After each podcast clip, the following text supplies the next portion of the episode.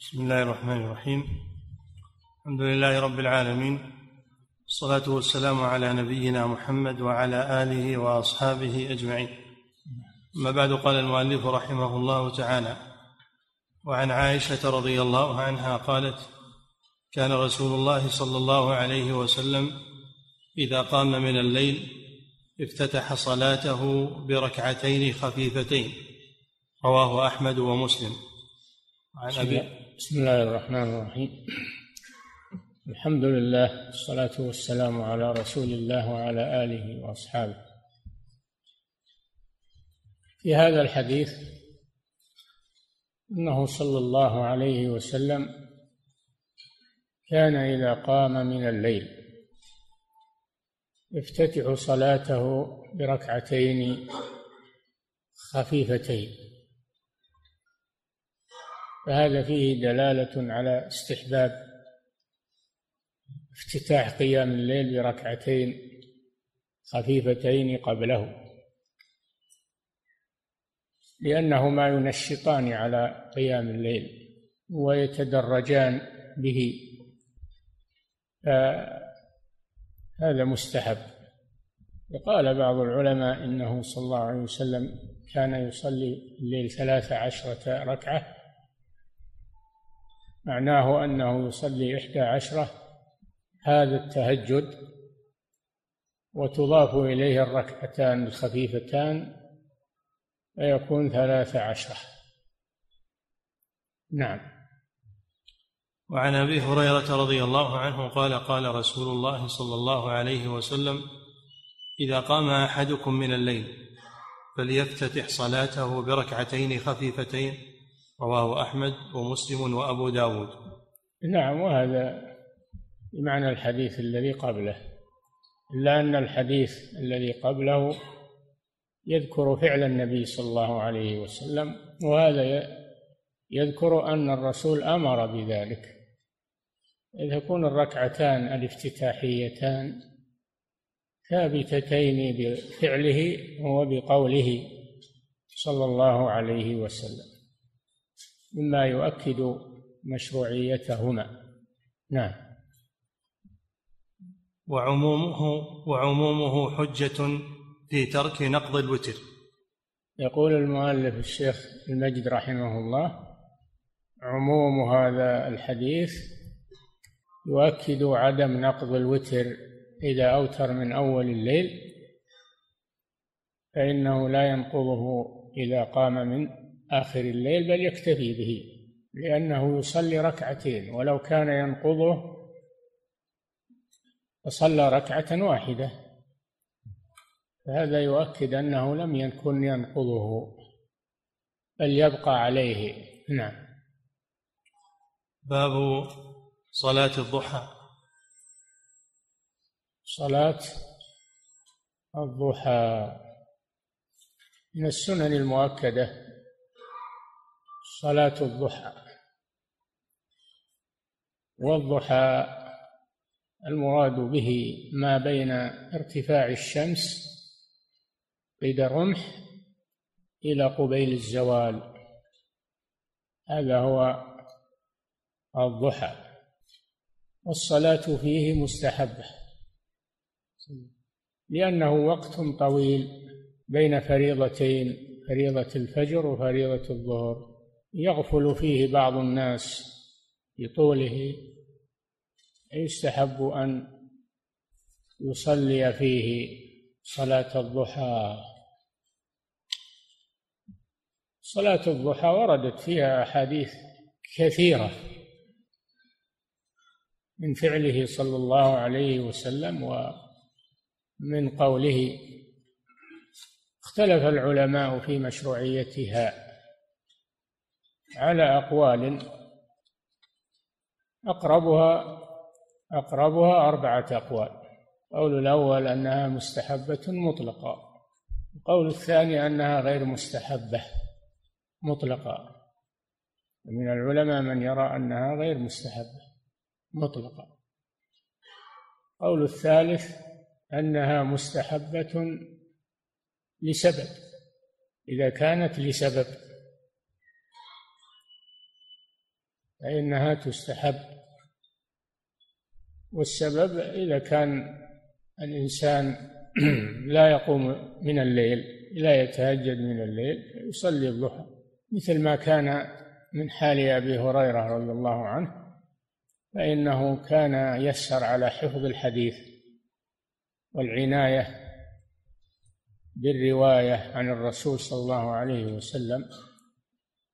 فأوصاه النبي صلى الله عليه وسلم بركعتين الضحى بركعتين من الضحى هذا السبب وكذلك من أسباب صلاة الضحى إذا صلاة الفتح الرسول صلى الله عليه وسلم صلاها في فتح مكة. منهم من يسميها صلاة الضحى ومنهم من يسميها صلاة الفتح. والفتح سبب. هذا والقول الرابع أنها تستحب ولكن لا يداوم عليها بل يفعلها تارة ويتركها يفعلها يوما ويتركها يوما ولا يداوم عليها. هذا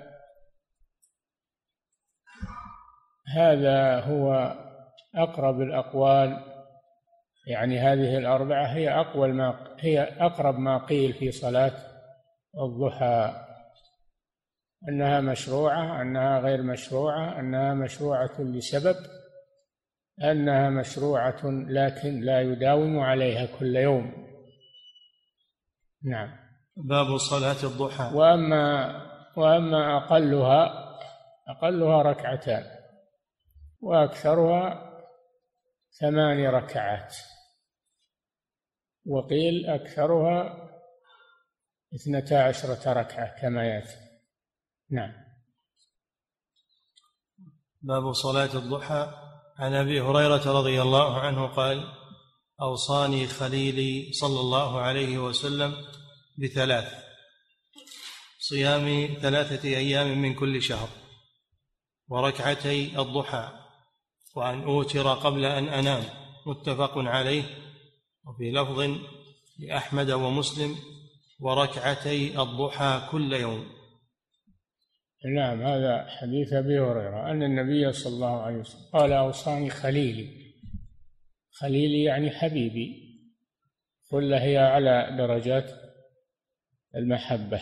والصحابي يقول خليلي رسول الله. أما الرسول فلا يقول خليلي فلان لأن الله اتخذه خليلا. فلا يتخذ خليلا آخر مع الله. فرسول لا يقول خليلي. قال صلى الله عليه وسلم لو كنت متخذا من أهل الأرض خليلا لاتخذت أبا بكر خليلا. مع أنه يحب أبا بكر أكثر من غيره. المحبة غير الخلة. الخلة أعلى درجات المحبة.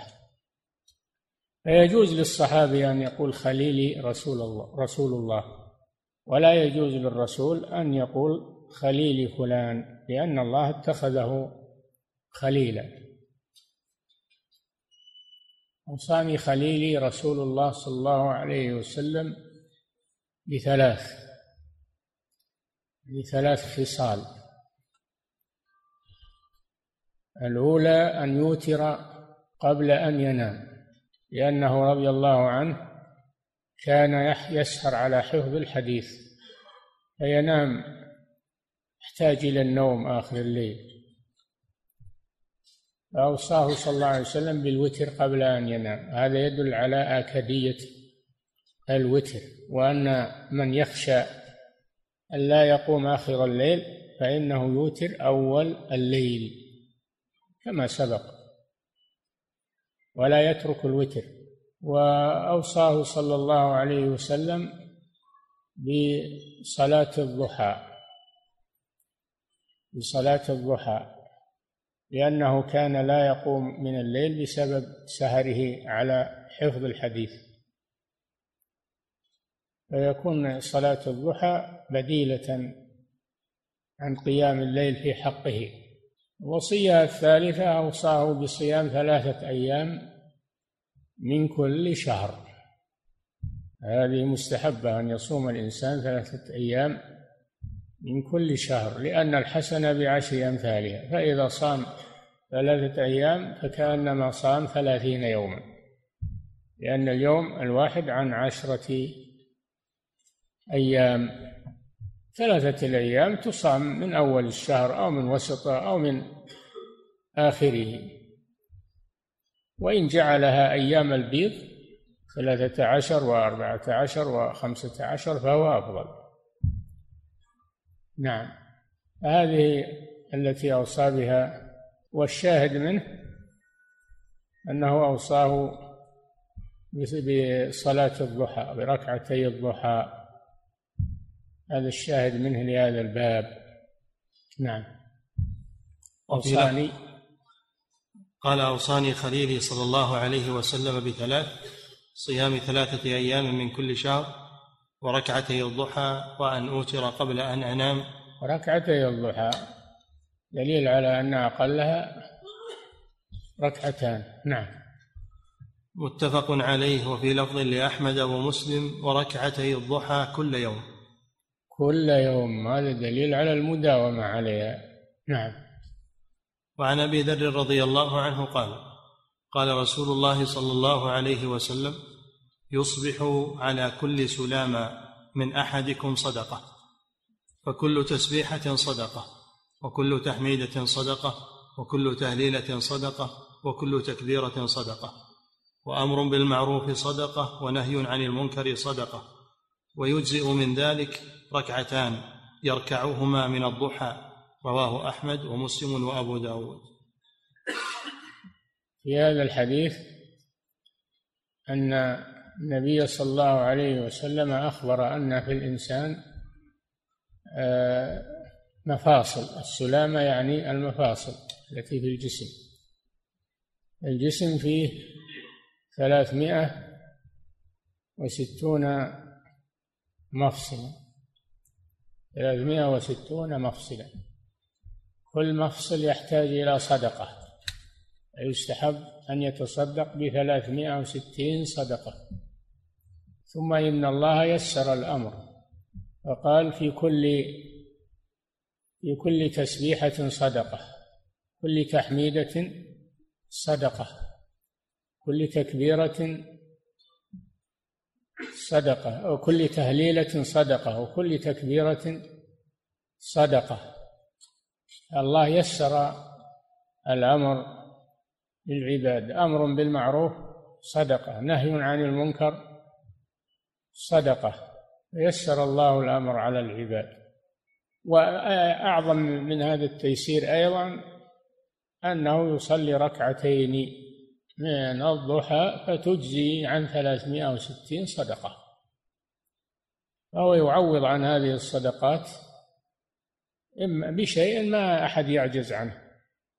التسبيح والتهليل والتسبيح والتحميد والتكبير والتهليل أمر بالمعروف نهي عن المنكر أو بركعتين من الضحى. هذا فيه فضل صلاة الضحى وأن أقلها ركعتان. نعم. وعن عبد الله بن بريدة عن أبيه رضي الله عنه قال سمعت رسول الله صلى الله عليه وسلم يقول في الإنسان ستون وثلاثمائة مفصل. هذا يفسر الحديث الذي قبله أن الإنسان فيه ثلاثمائة وستون سلامة يعني ثلاثمائة وستون مفصل وهذا من نعم الله عليه. هذه المفاصل تسهل عليه الحركة والقيام والقعود والنوم المشي لو تصلب الإنسان ما استطاع أن يتحرك. هذه المفاصل جعلها الله تيسيرا على العبد في حركاته. هذه نعمة عظيمة توجب الشكر لله عز وجل. الشكر لله أن يتصدق عنها أو أن يصلي عنها ركعتين من الضحى. نعم. للإنسان ستون وثلاثمائة مفصل فعليه أن يتصدق عن كل مفصل منها صدقة. قالوا فمن, فمن الذي يطيق ذلك يا رسول الله؟ من يطيق ثلاثمائة وستين صدقة في اليوم الواحد. يسر الله ذلك. نعم. قال النخامة في المسجد يدفنها. كذلك حسنات من غير ما ذكر. حسنات النخامة في المسجد يعني إماطة الأذى عن المسجد أو عن الطريق. هذا صدقة. نعم. النخامة في المسجد يدفنها أو الشيء ينحيه عن الطريق. أو أو الشيء ينحيه عن الطريق.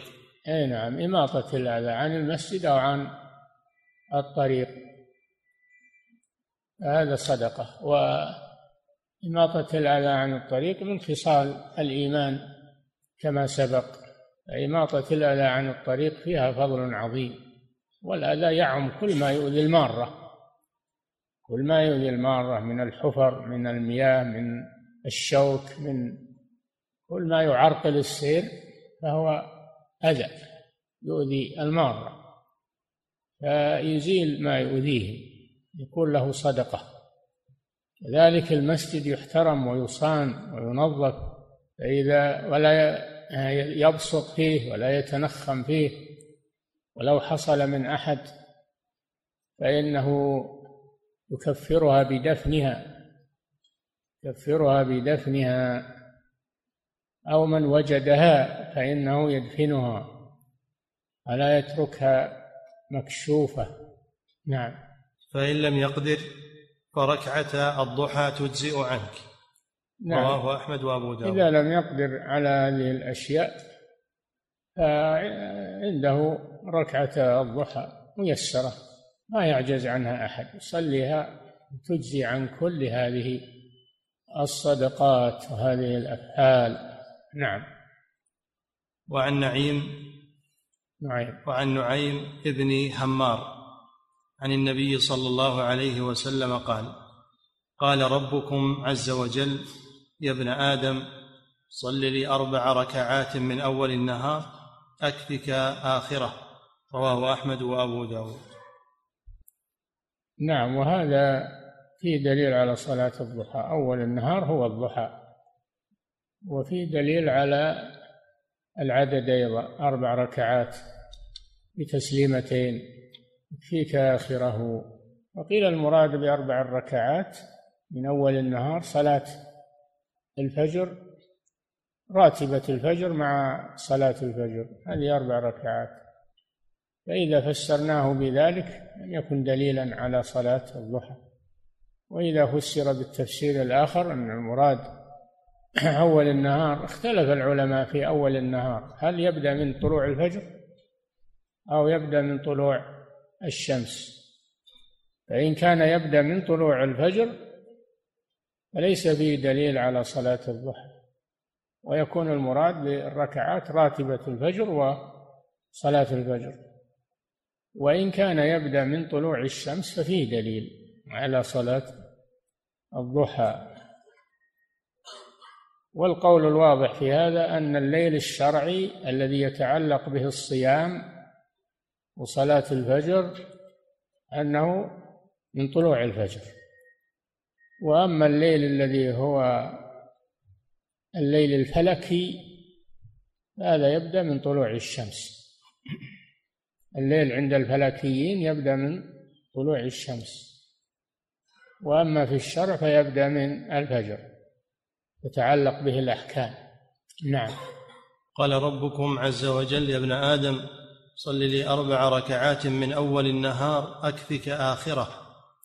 يكفيك آخره. يكفيك ما تحذر يكفيك ما تحذر من آخر النهار فهما وقاية. هذه الأربع الركعات تكون وقاية للعبد مما يحذر في آخر النهار. في الحديث أن من صلى الفجر فهو في ذمة الله حتى يمسي. نعم. رواه أحمد وأبو داود وهو للترمذي من حديث أبي ذر وأبي الدرداء. وعن عائشة رضي الله عنها قال أعد الحديث. وعن نعيم بن همار عن النبي صلى الله عليه وسلم قال قال ربكم آه نعيم بن همار يعني اختلف في همار هذا هل هو همار أو هو أو هو خمار أو هو حمار أو هو غير ذلك والمشهور أنه همار بالهاء. نعم. وعن نعيم بن همار عن النبي صلى الله عليه وسلم قال قال ربكم عز وجل يا ابن آدم صل لي أربع ركعات من أول النهار أكفك.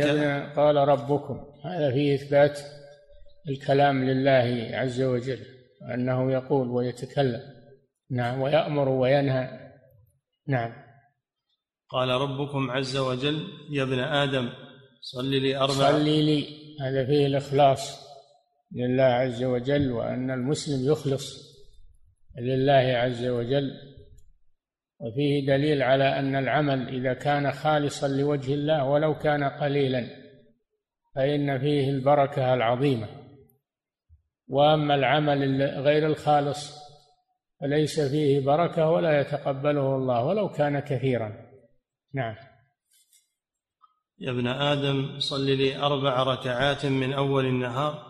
أكفك آخرة.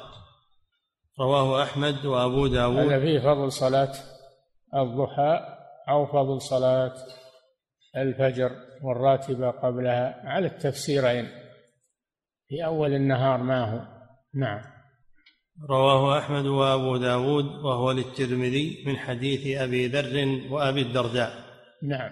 وعن عائشة رضي الله عنها قالت كان رسول الله صلى الله عليه وسلم يصلي الضحى أربع ركعات ويزيد ما شاء الله رواه أحمد ومسلم وابن ماجه. هذا في أن الرسول صلى الله عليه وسلم كان يصليها يصلي الضحى وهي ثابتة من فعله صلى الله عليه وسلم أيضا وأنه يصلي أربع ركعات. دل على أن صلاة الضحى تبدأ من ركعتين إلى أربع ركعات إلى ما هو أكثر من ذلك. نعم. وعن عائشة رضي الله عنها قالت كان رسول الله صلى الله عليه وسلم يصلي الضحى أربع ركعات ويزيد ما شاء الله. ويزيد يعني ما يقتص ما يقتصر على أربع ركعات تارة أربع ركعات وتارة أكثر. نعم. رواه أحمد ومسلم وابن ماجه. نعم. وعن أم هانئ رضي الله عنها أنه لما كان عام الفتح أتت رسول الله صلى الله عليه وسلم وهو بأعلى مكة فقام رسول الله صلى الله عليه وسلم إلى غسله فسترت عليه فاطمة ثم أخذ ثوبه فالتحف به ثم صلى ثمان ركعات سبحة الضحى متفق عليه ولأبي داود عنها أن النبي صلى الله عليه وسلم صلى يوم الفتح سبحة الضحى ثمان ركعات يسلم بين كل ركعتين.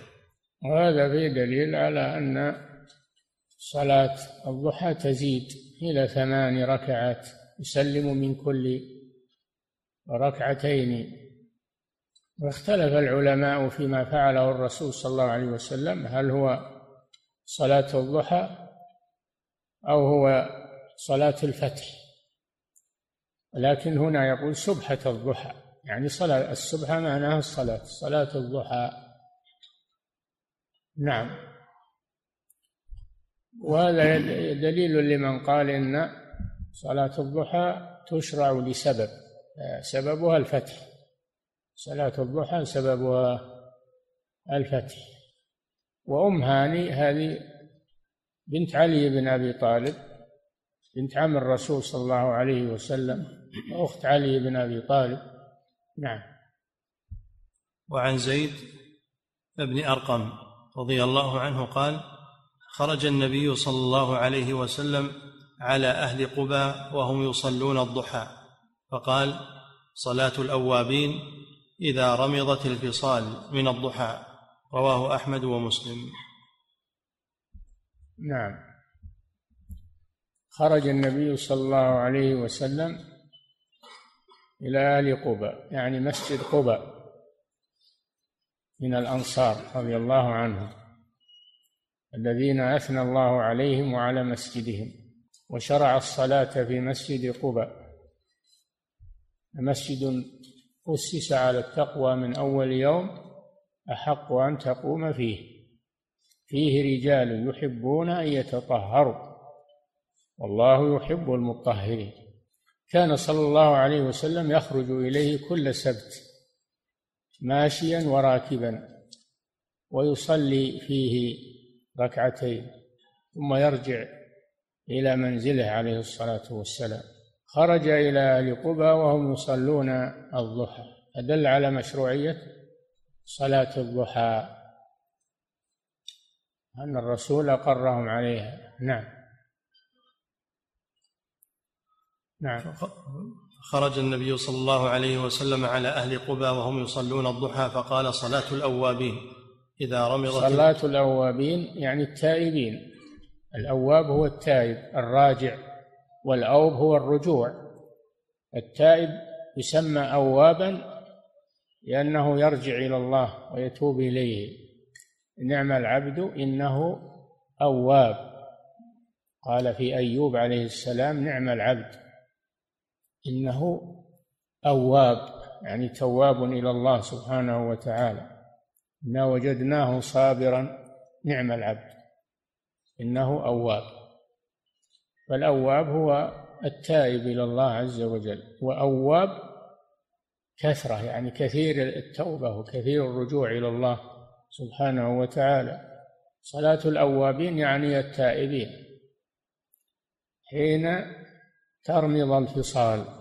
ترمض يعني تجد حر الشمس على الأرض. فهذا دليل على أن أفضل وقت صلاة الضحى في آخر الضحى حين تنزل حرارة الشمس على الأرض. أنه يصليها في هذا الوقت أفضل. ولو صلاها من أول النهار لا بأس أو لا بأس من ذلك. لكن تأخيرها إلى آخر الضحى وقبل دخول وقت الظهر أفضل لأنه صلاة الأوابين. نعم. وعن عاصم ابن ضمرة قال سألنا عليا عاصم. وعن عاصم ابن ضمرة. ضم بسكون الميم. نعم. أو ضمرة. بالسكون. ضمرة. نعم. وعن عاصم ابن ضمرة قال ضمرة. بالضم. إي نعم. وعن عاصم بن ضمرة قال سألنا عليا عن تطوع النبي صلى الله عليه وسلم بالنهار. فقال كان إذا صلى الفجر أمهل حتى إذا كانت الشمس من ها هنا؟ يعني من المشرق مقدارها من صلاة العصر من ها هنا قبل المغرب قام فصلى ركعتين. هذا دليل على أنه يبدأ وقت صلاة الضحى حين ارتفاع الشمس قيد رمح. كما إذا كانت الشمس بعد العصر على الأفق قبل المغيب فكذلك صلاة الضحى إذا كانت بعد الشروق. إذا كانت بعد الشروق وارتفعت هذا بداية وقت صلاة الضحى. نعم. قام فصلى ركعتين ثم يمهل حتى إذا كانت الشمس من ها هنا يعني من قبل المشرق مقدارها من صلاة الظهر من ها هنا يعني من قبل المغرب قام فصلى أربعا وأربعا قبل الظهر إذا زالت الشمس وركعتين بعدها. راتبة الظهر يعني أربع ركعات قبلها إذا زالت الشمس وركعتان بعد الظهر. وقبل أن تزول الشمس وأن قبل أن يدخل وقت الظهر يصلي أربعا هي صلاة الضحى. نعم عند نهاية الضحى. نعم هي تصلى عند بداية الضحى أو عند نهايته أو وسطه نعم. أربعا قبل الظهر إذا زالت الشمس وركعتين بعدها وأربعا قبل العصر. يفصل بين كل ركعتين. أربع قبل العصر هذه نفل مطلق ليست راتبة للعصر. العصر ليس لها راتبة لا قبلها ولا بعدها وإنما لنافلة مطلقة. يستحب أن يصلي أربعا إذا دخل وقت العصر وقبل صلاة العصر وأن الله يبني له بيتا في الجنة. نعم. يفصل بين كل ركعتين بالتسليم. هذا دليل على أن صلاة الأربع والثمان أنها يفصل بين كل ركعتين بتسليم ولا يسردها. نعم. يفصل بين ركعتين يفصل بين كل ركعتين بالتسليم على الملائكة المقربين والنبيين ومن تبعهم من المسلمين والمؤمنين. رواه يعني الخمسة يعني يفصل بين كل ركعتين بتسليم ولا يسردها. هذا يفسر ما سبق أنه صلى ثمان ركعات يعني كل ركعتين أو أربع ركعات يعني كل ركعتين بتسليم ولا يسردها. وما معنى التسليم؟ السلام عليكم ورحمة الله. من يعني؟ يعني الملائكة ويعني عباد عباد الله الصالحين كل صالح في السماء والأرض فأنت تسلم عليه عند انصرافك من الصلاة.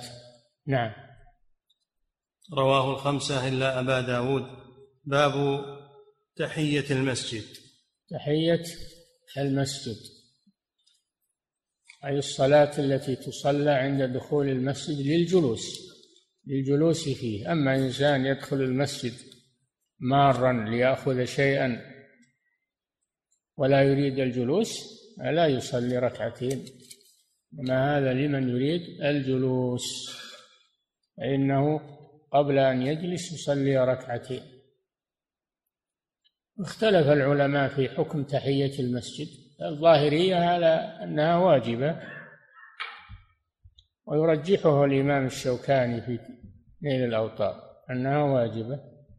والجماهير من أهل العلم على أنها مستحبة بدليل حديث الأعرابي الذي سأل النبي صلى الله عليه وسلم عن الصلوات الخمس بينها له صلى الله عليه وسلم ثم قال هل علي غيرها؟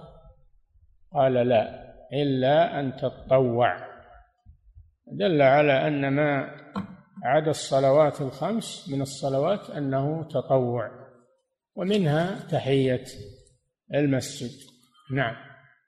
باب تحية المسجد. عن أبي قتادة رضي الله عنه قال قال النبي صلى الله عليه وسلم إذا دخل أحدكم المسجد فلا يجلس حتى يصلي ركعتين. رواه الجماعة والأثرم في سننه ولفظه أعطوا المساجد حقها. قالوا وما حقها؟ قال أن تصلوا ركعتين قبل أن تجلسوا. نعم فرواية الأثرم تدل على أن ركعتي تحية المسجد أنها حق للمسجد. حق للمسجد. نعم. إذا دخل أحدكم المسجد فلا يجلس حتى يصلي ركعتين. رواه الجماعة والأثرم في سننه ولفظه أعطوا المساجد حقها قالوا وما حقها؟ قال أن تصلوا ركعتين قبل أن تجلسوا. نعم. باب الصلاة عقيب الطهور. والعلماء اختلفوا في في تحية المسجد وقت النهي. هل تصلى وقت النهي؟ من دخل عموم الحديث إذا دخل أحدكم المسجد فلا يجلس. هذا عام في جميع الأوقات ولم يستثن وقتا. إذا دخله في أي وقت يصلي. والجمهور على أن على على أنه لا يصليها وقت النهي لأن عندنا عمومان. عموم الأمر بتحية المسجد في كل وقت وعموم النهي عن الصلوات في الأوقات الخمسة. في الأوقات الخمسة. من صلاة الفجر إلى طلوع الشمس ومن طلوعها إلى أن ترتفع وعند قيامها حتى تزول وبعد صلاة العصر حتى تقرب من الغروب وعند قربها من الغروب حتى تغرب خمسة أوقات نهى النبي صلى الله عليه وسلم عن الصلاة فيها تعارض عندنا عموما عموم الأمر وعموم النهي. فأيهما نقدم؟ الجمهور قدموا عموم النهي. قدموا عموم النهي فلا يصلى في وقت النهي شيء إلا صلاة الجنازة. صلاة الجنازة لأنها تفوت تتضرر الجنازة. صلاة الجنازة وإلا الصلوات الفوائت إذا فاتته الصلاة أو نام عنها أو نسيها صليها في أي وقت ولو في وقت النهي. فصلاة الجنازة وصلاة الفوائت ليس لها وقت. وأما ما عداها فإنه لا يصلى في أوقات النهي لعموم نهيه صلى الله عليه وسلم عن الصلاة فيها. والفريق الثاني يقول لا عموم الأمر إذا دخل أحدكم المسجد فلا يجلس حتى يصلي ركعتين. فهذه قالوا هذه ذوات الأسباب وصلاة صلاة تحية المسجد من ذوات الأسباب. سببها الجلوس في المسجد. ركعتي الطواف من ذوات الأسباب. في أي وقت. إذا طاف بالبيت يصلي في أي وقت ركعتين آه، سنة الوضوء في أي وقت؟ تفعل عند ما يتوضأ الإنسان في أي وقت. ذوات الأسباب تفعل في كل وقت. وهذا اختيار شيخ الإسلام ابن تيمية. صلاة الجنازة من ذوات الأسباب تفعل في أي وقت. فهذه المسألة فيها خلاف بين أهل العلم والحاصل أنه لا ينكر على من صلى لأن معه مستند ولا ينكر على من لم يصلي لأن معه مستندا والمسألة اجتهادية مسألة اجتهادية ولا إنكار في مسائل الاجتهاد التي لها مستند الاجتهاد الذي له مستند من الأدلة لا إنكار فيه. نعم. لا إنكار في مسائل الاجتهاد التي لها مستند من الأدلة. نعم. باب الصلاة عقيب الطهور. يعني الوضوء. الوضوء. هذا من ذوات الأسباب. نعم. وعن أبي هريرة رضي الله عنه أن النبي صلى الله عليه وسلم قال لبلال عند صلاة الفجر يا بلال حدثني بأرجى عمل عملته في الإسلام فإني سمعت دفا عليك بين يدي في الجنة. قال ما عملت عملا أرجى عندي أني لم أتطهر طهورا في ساعة من ليل أو نهار إلا صليت بذلك الطهور ما كتب لي أن أصلي. متفق عليه. نعم هذا حديث بلال رضي الله عنه بلال الحبشي. مؤذن الرسول صلى الله عليه وسلم. بشره النبي صلى الله عليه وسلم بأنه سمع دفا عليه في الجنة فقال سأله عن أرجى عمل يعمله لأن الجنة لا تدخل إلا بسبب عمل صالح بسبب عمل صالح. ادخلوا الجنة بما كنتم تعملون لا تدخل إلا بعمل صالح.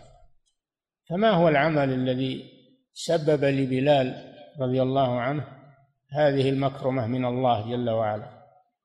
قال أرجى شيء عندي هو أني ما تطهرت طهورا إلا صليت ركعتين. دل على استحباب ركعتي الوضوء إذا توضأ الإنسان وأنها تفعل في أي وقت توضأ من ذوات الأسباب. نعم. باب صلاة الاستخارة. يكفي نقف عند هذا.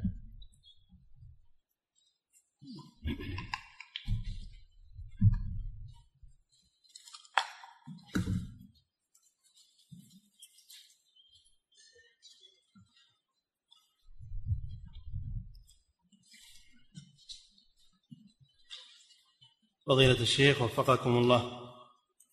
يقول هل يجوز للإمام في صلاة التراويح إذا أراد ختم القرآن أن يقرأ في صلاة المغرب والعشاء وصلاة التراويح ثم يختم القرآن أم أنه هذا فعل الكسالى هذا فعل الكسالى.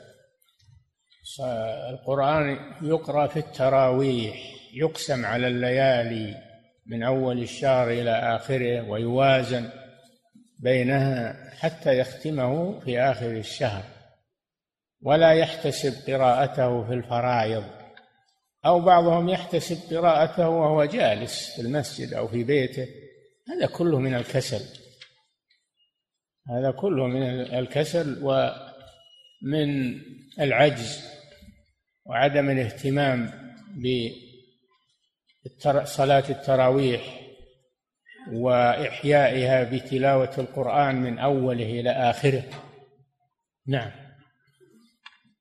فضيلة الشيخ وفقكم الله يقول في الحديثين حديث عائشة وحديث أبي هريرة رضي الله عنهما في صلاة ركعتين خفيفتين. هل يفهم منه أن بداية الصلاة تكون بركعتين خفيفتين ثم باقي القيام؟ إذا أراد أن يطيل فإنه يطيل. نعم هو كذلك. هو كذلك. التهجد يطيله الرسول صلى الله عليه وسلم. حتى عجز حذيفة أن يقوم معه من طول القيام. يطيل القيام عليه الصلاة والسلام يطيل الركوع يطيل السجود.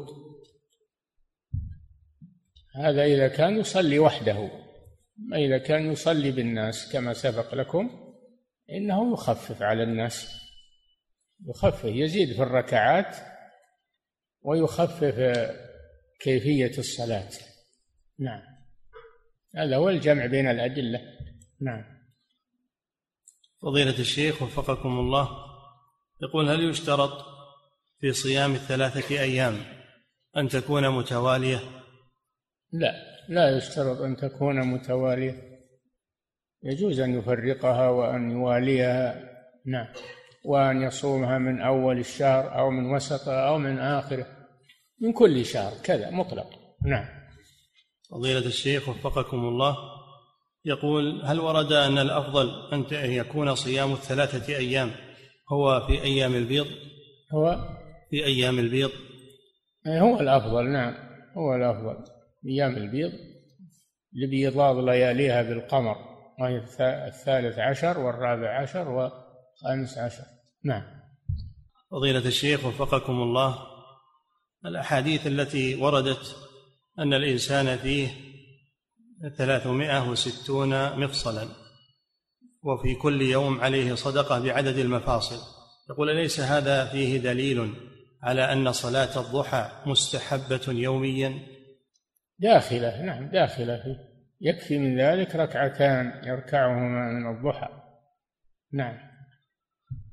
فضيلة الشيخ وفقكم الله يقول إذا كان الشخص يعمل في الصباح وفي المساء يحضر دروس أهل العلم فهل يسقط عنه قيام الليل فيفعل كفعل أبي هريرة رضي الله عنه؟ هريرة يسهر على حفظ الحديث أنت سهر إيش أنت سهر عليه؟ لا إذا صرت مثل, مثل أبي هريرة ساهر على طلب العلم لا بأس. أما إذا كنت سهر نيم كل الليل وتقول بصير مثل أبي هريرة وش سويت أنت بالليل؟ أو سهر على اتباع القنوات والفضائيات و ما ما سهرت على خير. نعم. فضيلة الشيخ وفقكم الله يقول ورد في حديث أبي هريرة رضي الله عنه رواية للإمام أحمد ركعتي الضحى كل يوم. يقول فلماذا قيل بأن الأفضل عدم المداومة عليها؟ لأن جاء في بعض الأحاديث التي سمعتم أنه ما يداوم عليها. نعم مر حديث أنه ما يداوم عليه. نعم. فضيلة الشيخ وفقكم الله يقول هل صحيح أن الإمام أحمد رحمه الله كان يصلي ثلاثمائة ركعة في كل يوم؟ والله ما أدري. ما أدري عنها تراجع سيرته رحمه الله. نعم. فضيلة الشيخ وفقكم الله. يقول إذا صلى صلاة الضحى أربع ركعات فهل له أن يجعلها بتسليم واحد؟ لا. ما يجعلها بتسليم واحد. أربع ركعات بتسليمتين. نعم. فضيلة الشيخ وفقكم الله. يقول هل يوجد أمور معينة تعين العبد على قيام الليل؟ الاعتياد. الاعتياد إذا اعتاده الإنسان تلذذ فيه وأول ما هو يشق على الإنسان. لكن إذا اعتاده سهل عليه مع صدق النية والإخلاص لله عز وجل. نعم. فضيلة الشيخ وفقكم الله يقول ما معنى الفصال الواردة في قول النبي صلى الله عليه وسلم؟ الفصال صغار الإبل جمع فصيل وهو صغير من الإبل. نعم. فضيلة الشيخ وفقكم الله يقول هل في حديث زيد بن أرقم دليل على مشروعية صلاة الضحى جماعة لأن النبي صلى الله عليه وسلم خرج على أهل قبى وهم يصلون الضحى؟ ما ما قالوا إنهم يصلونها جماعة. من عادتهم إنهم يصلون الضحى. ولكن اللي فيه شيء من هذا أنه لما زار عتبان بن مالك رضي الله عنه لما زار عتبان بن مالك في بيته ومعه أكابر الصحابة طلب من النبي صلى الله عليه وسلم أن يصلي في موضع من بيته ليتخذه مصلى. فصلى بهم النبي صلى الله عليه وسلم جماعة في هذا المكان من بيت عتبان رضي الله عنه. فإذا كان من هذا من غير اتفاق من قبل إنما حصل لما اجتمعوا صلوها جماعة من غير ترتيب ومن غير لا بأس بذلك. أما الاتفاق على هذا وتخطيط لهذا ما يجوز. نعم يصير بدعة. نعم. فضيلة الشيخ وفقكم الله. يقول ما حكم تكرار صلاة الضحى بأن يصلي ركعتين بعد ارتفاع الشمس قيد رمح ثم يصليها قبل الزوال بقليل حتى يحصل على الأجرين؟ صل ما شئت صل ما شئت مجتمعة أو متفرقة نعم. فضيلة الشيخ وفقكم الله يقول صلاة تحية المسجد قبيل المغرب بخمس دقائق تقريبا هل هذا هو الأفضل أم أن الأفضل أن يقف وينتظر حتى يؤذن؟ على الخلاف الذي سمعتم على الخلاف الذي سمعتم. هل يؤخذ بذوات الأسباب؟ تصلى في أي وقت؟ أو يؤخذ بالنهي عن الصلاة في هذا الوقت؟ على خلاف بين العلماء. وأنا أذكر أن الشيخ ابن باز رحمه الله كان يصليها قبيل الغروب. قبيل الغروب. عملا بذوات الأسباب. نعم. فضيلة الشيخ وفقكم الله يقول أحضر أحيانا إلى بل كان بل كان رحمه الله يأمر من دخل المسجد قبيل الغروب يأمره بصلاة التحية. نعم. فضيلة الشيخ وفقكم الله يقول أحضر أحيانا إلى المسجد في العصر يوم الجمعة. أه؟ يقول أحضر أحيانا إلى المسجد بعد صلاة العصر يوم الجمعة فهل لا بأس إذا صليت التحية أن أطيل فيها لأجل الدعاء في ساعة الإجابة؟ ساعة الإجابة ما هي طويلة. أشار بيده يقللها. ما هي ما هي طويلة. نعم. فضيلة الشيخ وفقكم الله يقول هل في الحديث حديث بلال رضي الله عنه هل فيه دليل على الجزم بأنه من أهل الجنة وأنه من المبشرين بها؟ غير شهادة الرسول شيء؟ الرسول شهد له بالجنة. شكك في هذا؟ نعم.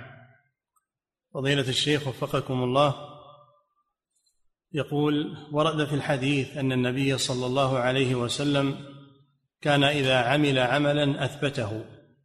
فهل يدخل في هذا ما يتعلق بصلاة الضحى؟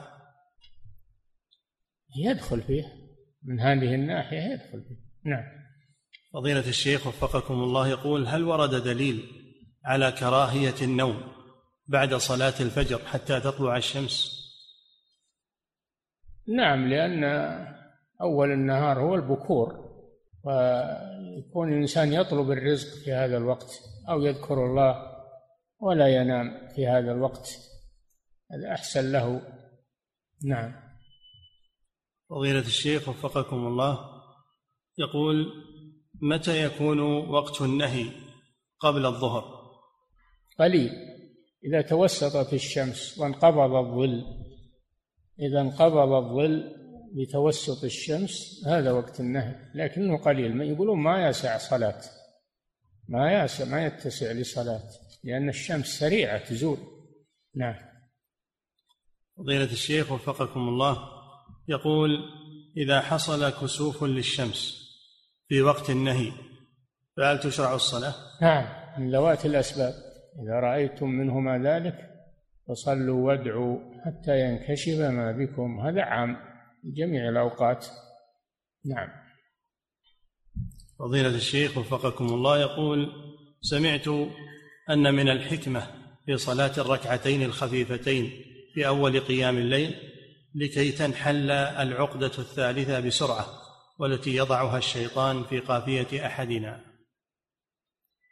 الذي ورد في حل عقد الشيطان أنه إذا ذكر الله انحلت عقدة إذا توضأ انحلت عقدة فإذا صلى انحلت جميع العقد فأصبح طيب النفس. نعم. فضيلة الشيخ وفقكم الله يقول إذا دخلت المسجد في يوم الجمعة والإمام يخطب. إذا دخلت المسجد يوم الجمعة والإمام يخطب فهل علي أن أصلي تحية المسجد؟ نعم نعم. هذه خاصة. الرسول أمر سليكا وطافاني لما دخل وهو يخطب عليه الصلاة والسلام وجلس قال له قم فصل ركعتين. إذا دخل والإمام يخطب يصلي ركعتين لكن يخففهما تجوز فيهما. نعم. فضيلة الشيخ وفقكم الله يقول في السفر هل تشرع صلاة الضحى؟ نعم دائما صلاة تهجد في الليل وصلاة الضحى تفعل في السفر. نعم. فضيلة الشيخ وفقكم الله يقول من اعتاد الصيام من كل شهر ثلاثة أيام فمر شهر ولم يصم. ها؟ من اعتاد الصيام في كل شهر ثلاثة أيام فمر شهر ولم يصم.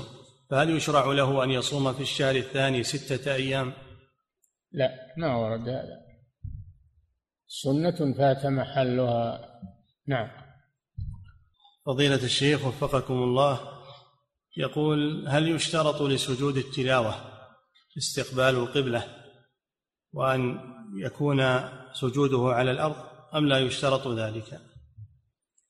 سجود التلاوة من رأى أنه صلاة قال لا بد من وضوء على طهارة ولا بد أن يستقبل القبلة وشروط الصلاة. ومن رأى أنه عبادة مستقلة وهذا هو الصحيح فلا تشترط له الطهارة إذا كان يقرأ عن ظهر قلب ومر بسيدة يسجد ولا يشترط له استقبال القبلة. نعم. وأما السجود على الأرض فهذا في سجود التلاوة وغيره يسجد على الأرض مع التمكن. إذا كان ما يتمكن يومي. نعم. فضيلة الشيخ وفقكم الله يقول ثلاثة أشخاص يريدون أن يشتركوا في بقرة واحدة كعقيقة عن أولادهم فهل لا هذا لا. ما ورد أن الإبل والبقر يشترك فيها إنما هذا في الأضحية وفي الهدي في الأضحية وفي هدي التمتع أو القران. يشترك السبعة في بقرة أو في بدنة. وأما العقيقة لا تكون كلها عقيقة كلها عن عقيقة عن المولود ولا يجزئ فيها شرك في دم كما قال الفقهاء. نعم. فضيلة الشيخ وفقكم الله يقول هل يجوز لمعلم القرآن أن يأخذ هدية من أحد طلابه؟ لا لأنه يحكم عليه بالاختبار ويعطيه درجة ولا يجوز له يأخذ شيء لأنه متهم أنه يحيف معه نعم فضيلة الشيخ وفقكم الله يقول السائل حججت في العام الماضي وفي اليوم العاشر ذهبت إلى الحرم لطواف الإفاضة. يقول حججت العام الماضي وفي اليوم العاشر ذهبت إلى الحرم لطواف الإفاضة ولكن لم أستطع الرجوع إلى منى أيام التشريق لضعفي وكبر سني. فمكثت في الحرم تلك الأيام. فماذا علي؟ إذا كان أنك ضعيف وتعجز عن الذهاب إلى منى يسقط عنك المبيت. لكن أنت أخطأت. لو أنك بقيت في منى إلى أن يخف الزحام وبعد الحج وتذهب وتأتي بطواف. الإفاضة الله وسع عليك. يكون هذا أحسن وأتم. نعم.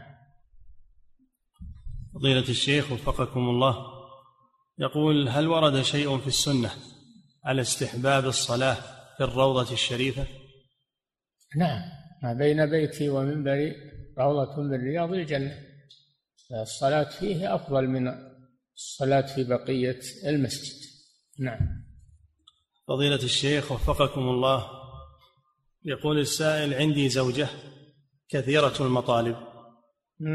يقول عندي زوجة كثيرة المطالب ولا تشكر ولا تطيعني في أغلب الأمور بل إنها تشاكسني فيما أريد هي كثيرة السب سؤاله أو طلبه. يقول هل من نصيحة لها ولأمثالها لعلها ترجع عما هي عليه؟ نعم يوصى كل من الزوجين أن يحسن العشرة مع الآخر عاشرهن بالمعروف.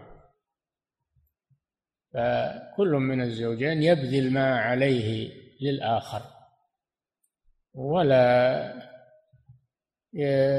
يتبرم من حق الآخر عليه بل يبذل حقه بسهولة وسماحة نفس لأنه حق واجب عليه.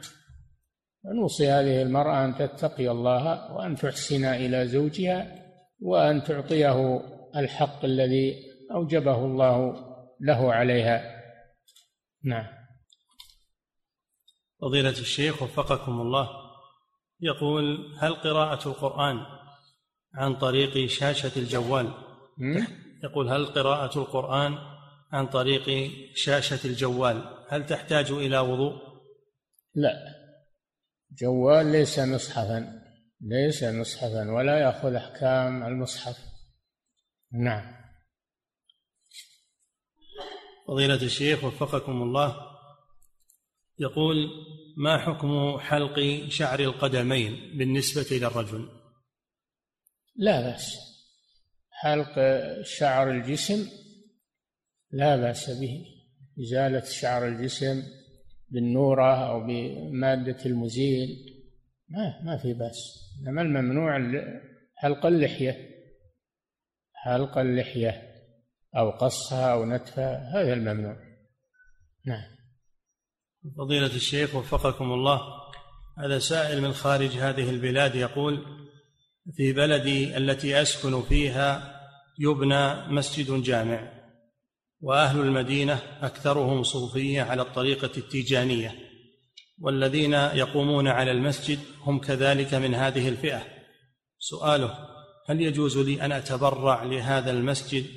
لأنه إذا انتهى سيكون فيه بدع وحلقات للصوفية. نعم تبرع للمسجد. المسجد بيت من بيوت الله.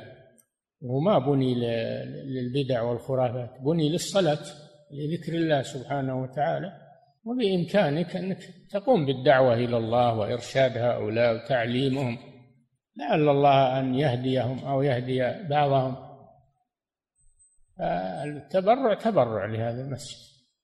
والأصل أنه ما بني للبدع إنما بني لذكر الله وللصلاة. تبرع وقم بالنصيحة والدعوة إلى الله تعليم العلم النافع. ولا تترك أهل بلدك وأنت عندك علم ومقدرة تتركهم على البدع والمحدثات. نعم. لأن يهدي الله بك رجلا واحدا خير لك من حمر النعم. وما وقعوا وقع هؤلاء فيما وقعوا فيه إلا لعدم وجود من يرشدهم ويعلمهم. نعم. فضيلة الشيخ وفقكم الله يقول علي فوائت كثيرة من الصلوات والآن أقوم بصلاة كل صلاة مع الأخرى فأصلي الظهر ثم أصلي فائتة عن الظهر وهكذا. هل يجوز فعلي هذا أم لا بد من السرد؟ لا بد من السرد حسب الإمكان ما الترتيب سرد وترتيب. لا بد. ما تأجل بعضها إلى وقت الصلاة التي تشبهها. هذا عند العوام هذا. نسي صلاة أو نام عنها فليصليها إذا ذكرها. فلا يأخرها يقول لما تجي الظهر صليها الظهر مع الظهر تجي العصر لا. نعم. فضيلة الشيخ وفقكم الله. يقول ورد في حديث أم هانئ رضي الله عنها أن النبي صلى الله عليه وسلم قال لها قد أجرنا من أجرت يا أم هانئ. يقول ما المقصود بهذا الأمر؟ المقصود أن رجلا من المشركين عام فتح مكة دخل في جوار أم هانئ في بيتها فأراد علي رضي الله عنه أن يقتله. فشكت ذلك إلى الرسول صلى الله عليه وسلم فرفع عنه القتل قال أجرنا من أجرت يا أم هاني نعم.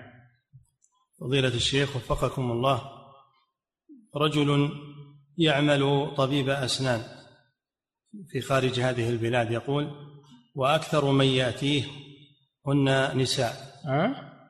رجل يعمل طبيب أسنان وأكثر من يأتيه هن من النساء وبعضهن بدون محرم. سؤاله يقول هل مالي الذي أتحصل عليه يعتبر حلالا لأنني أرغب في الحج. هذا ما هو طيب. لا والخلوة لا تجوز. والنساء فتنة. الواجب أن يكون للنساء طبيبات عيادات نسائية ويكون للرجال عيادات رجالية. هذا هو الواجب على المسلمين. وهذا فيه فتنة. وكونك تحج من مال ما فيه اشتباه ولا فيه أحسن وأحوط. نعم. فضيلة الشيخ وفقكم الله يقول أعمل في مدينة الرياض وأذهب أحيانا إلى منطقتي التي تبعد حوالي ألف كيلو وأقيم فيها يومين. فهل, فهل أعتبر مسافرا ولي أن أجمع الصلاة وأقصرها في المنطقة؟ لا المنطقة اللي محل إقامك وسكنك لا تقصر ولا تجمع فيها. إنما تجمع وتقصر في الطريق بينك وبين الرياض. الرياض محل عملك أو دراستك والبلد الأخرى موطنك ومسكنك. وأنت ما ما ارتحلت منها إنما جئت لعمل ترجع لها. إذا جئت بلدك فلا ترخص ولا فطر ولا قصر ولا جمع. نعم.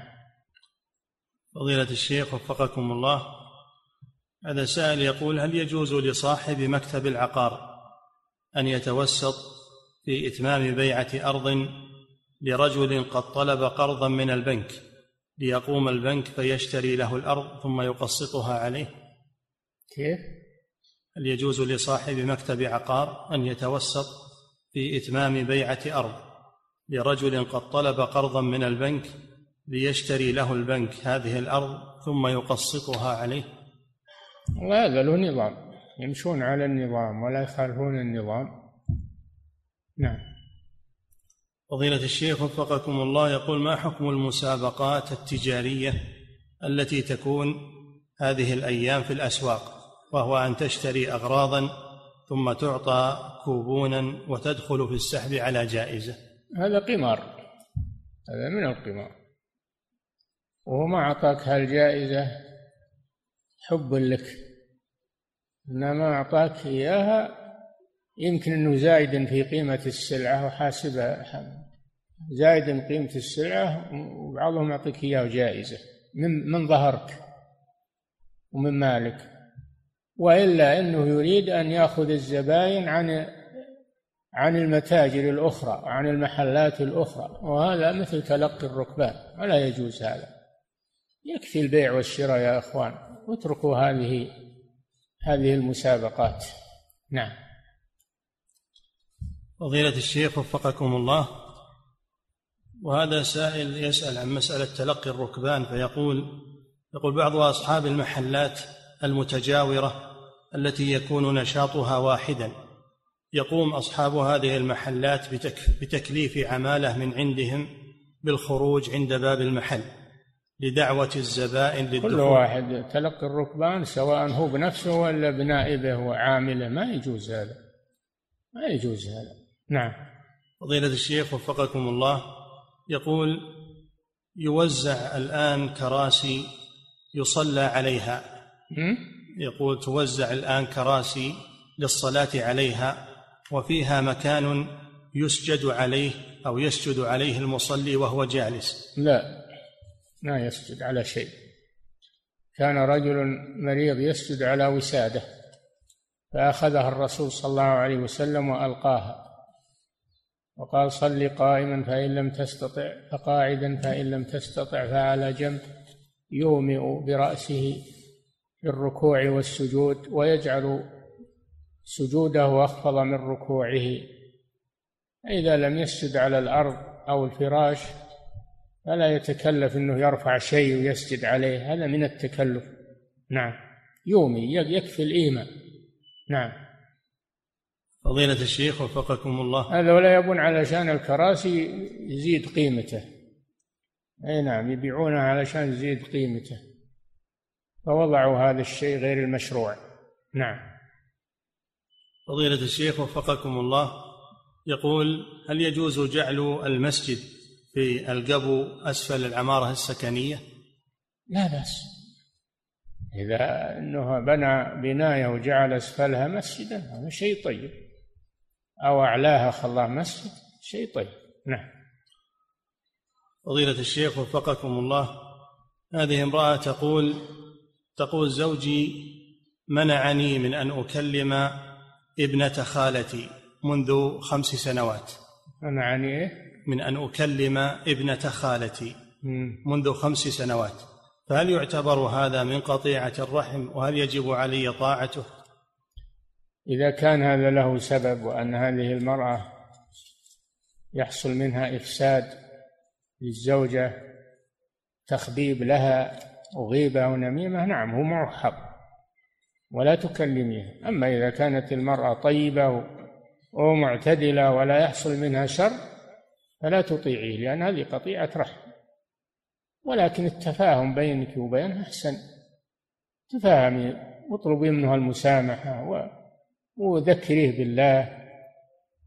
التفاهم أحسن. نعم. فضيلة الشيخ وفقكم الله. يقول المال الذي يجمعه الشخص ويبقى عنده مدة حول وهو لا يريد المتاجرة به فهل فيه زكاة؟ نعم ما يشترط في الذهب والفضة والورق النقدي ما يشترط فيه أنه ينويه للتجارة إذا جمعه وبلغ النصاب وحال عليه الحول وجبت عليه الزكاة سواء يريد للتجارة أو للزواج أو لبناء بيت أو ما أشبه ذلك. نعم. المهم أنه يبلغ النصاب ويحول عليه الحول. نعم. وكذلك حفظك الله هذه الزوجة يقول إذا قبضت مهرها وتأجل زواجها لمدة عام فهل عليها زكاة في هذا المهر؟ هذا ما بعد استقر كله لها ما يستقر إلا بالدخول. وهو ما استقر. إذا كان عقد عليها ودفع لها المهر تستحق نصفه فقط زكي نصفه حقه اللي صار لها نصف المهر. نعم. فضيلة الشيخ وفقكم الله يقول هل يجوز للمسافر الذي يريد أن يصلي صلاة العشاء أن يدخل مع من يصلي المغرب ويقصرها إلى ركعتين؟ هل يجوز للمسافر الذي يريد أن يصلي صلاة العشاء أن يدخل مع من يصلي المغرب فيصلي ركعتين للعشاء قصرا؟ لا المغرب غير مقصورة فلا فلا يقصر خلف صلاة غير مقصورة بل يتم الصلاة. نعم. فضيلة الشيخ وفقكم الله يقول هل يجوز ضرب الدف في ثلاثة الأيام من العيد في عيد الفطر والأضحى؟ كيف؟ هل يجوز ضرب الدف في ثلاثة الأيام من العيد عيد الفطر العيد؟ وعيد نعم. لا ضرب الدف للنساء الزواج مناسبة الزواج لإعلان النكاح فقط. أما أيام العيد فليس فيها دف إن فيها فيها آه، أكل وشرب وذكر لله عز وجل وتزاور فيما بين المسلمين. وليس فيها دفوف ولا فيها عرضات ولا فيها نعم. فضيلة الشيخ وفقكم الله يقول مع كثرة الفتن مع كثرة الفتن في هذا الزمن فهل من نصيحة إلى الآباء في المبادرة يقول في تزويج أبنائهم وبناتهم؟ ما في شك. ما في شك. وأنكحوا الأيام منكم الصالحين من عبادكم وإمائكم ما في شك. المبادرة بتزويج الأبناء والبنات أنه أمر واجب حماية لهم وإحصانا لهم. نعم. فضيلة الشيخ وفقكم الله. يقول إذا تعارضت إذا تعارض قول أهل العلم والجمهور أو قول بعض أهل العلم والجمهور ولم نعرف دليلا واضحا لأحدهما بل هي اجتهادات. فمن الذي يقدم في هذا الأمر؟ قدم من عليه الدليل. إذا تعرف الدليل رجح من معه الدليل. إذا ما تعرف الدليل اسأل. اسأل أهل العلم. ولا تقول باخذ بأي رأي وموسعها الله. هذا ما يجوز. هذا إن كان معه دليل شوف معه دليل خذ بقوله. ما ما معه دليل. أو أنت ما تعرف الدليل فاسأل أهل العلم. نعم. فضيلة الشيخ وفقكم الله. يقول في استراليا يقول في في أحد المساجد قد وضعوا في مخزن المسجد ثلاجة لبيع اللحوم الحلال فيأخذ المشتري اللحم ثم يضع المال في حصالة في ناحية المسجد داخل المسجد. يقول هل هذا من البيع داخل المسجد؟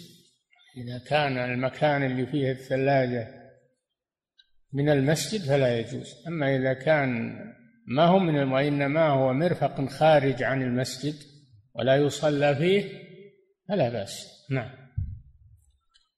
فضيلة الشيخ وفقكم الله يقول الصلاة بالدور الثاني عند امتلاء الدور الأول. هل الصف الأول في الدور الثاني يعتبر له نفس الأجر في الأرض؟ كل ما ولي الإمام قرب من الإمام فهو أفضل. الدور الأول أو الثاني أو الثالث. كل ما قرب أول أوائل صفوف الرجال خير صفوف الرجال أولها. هذا عام. نعم.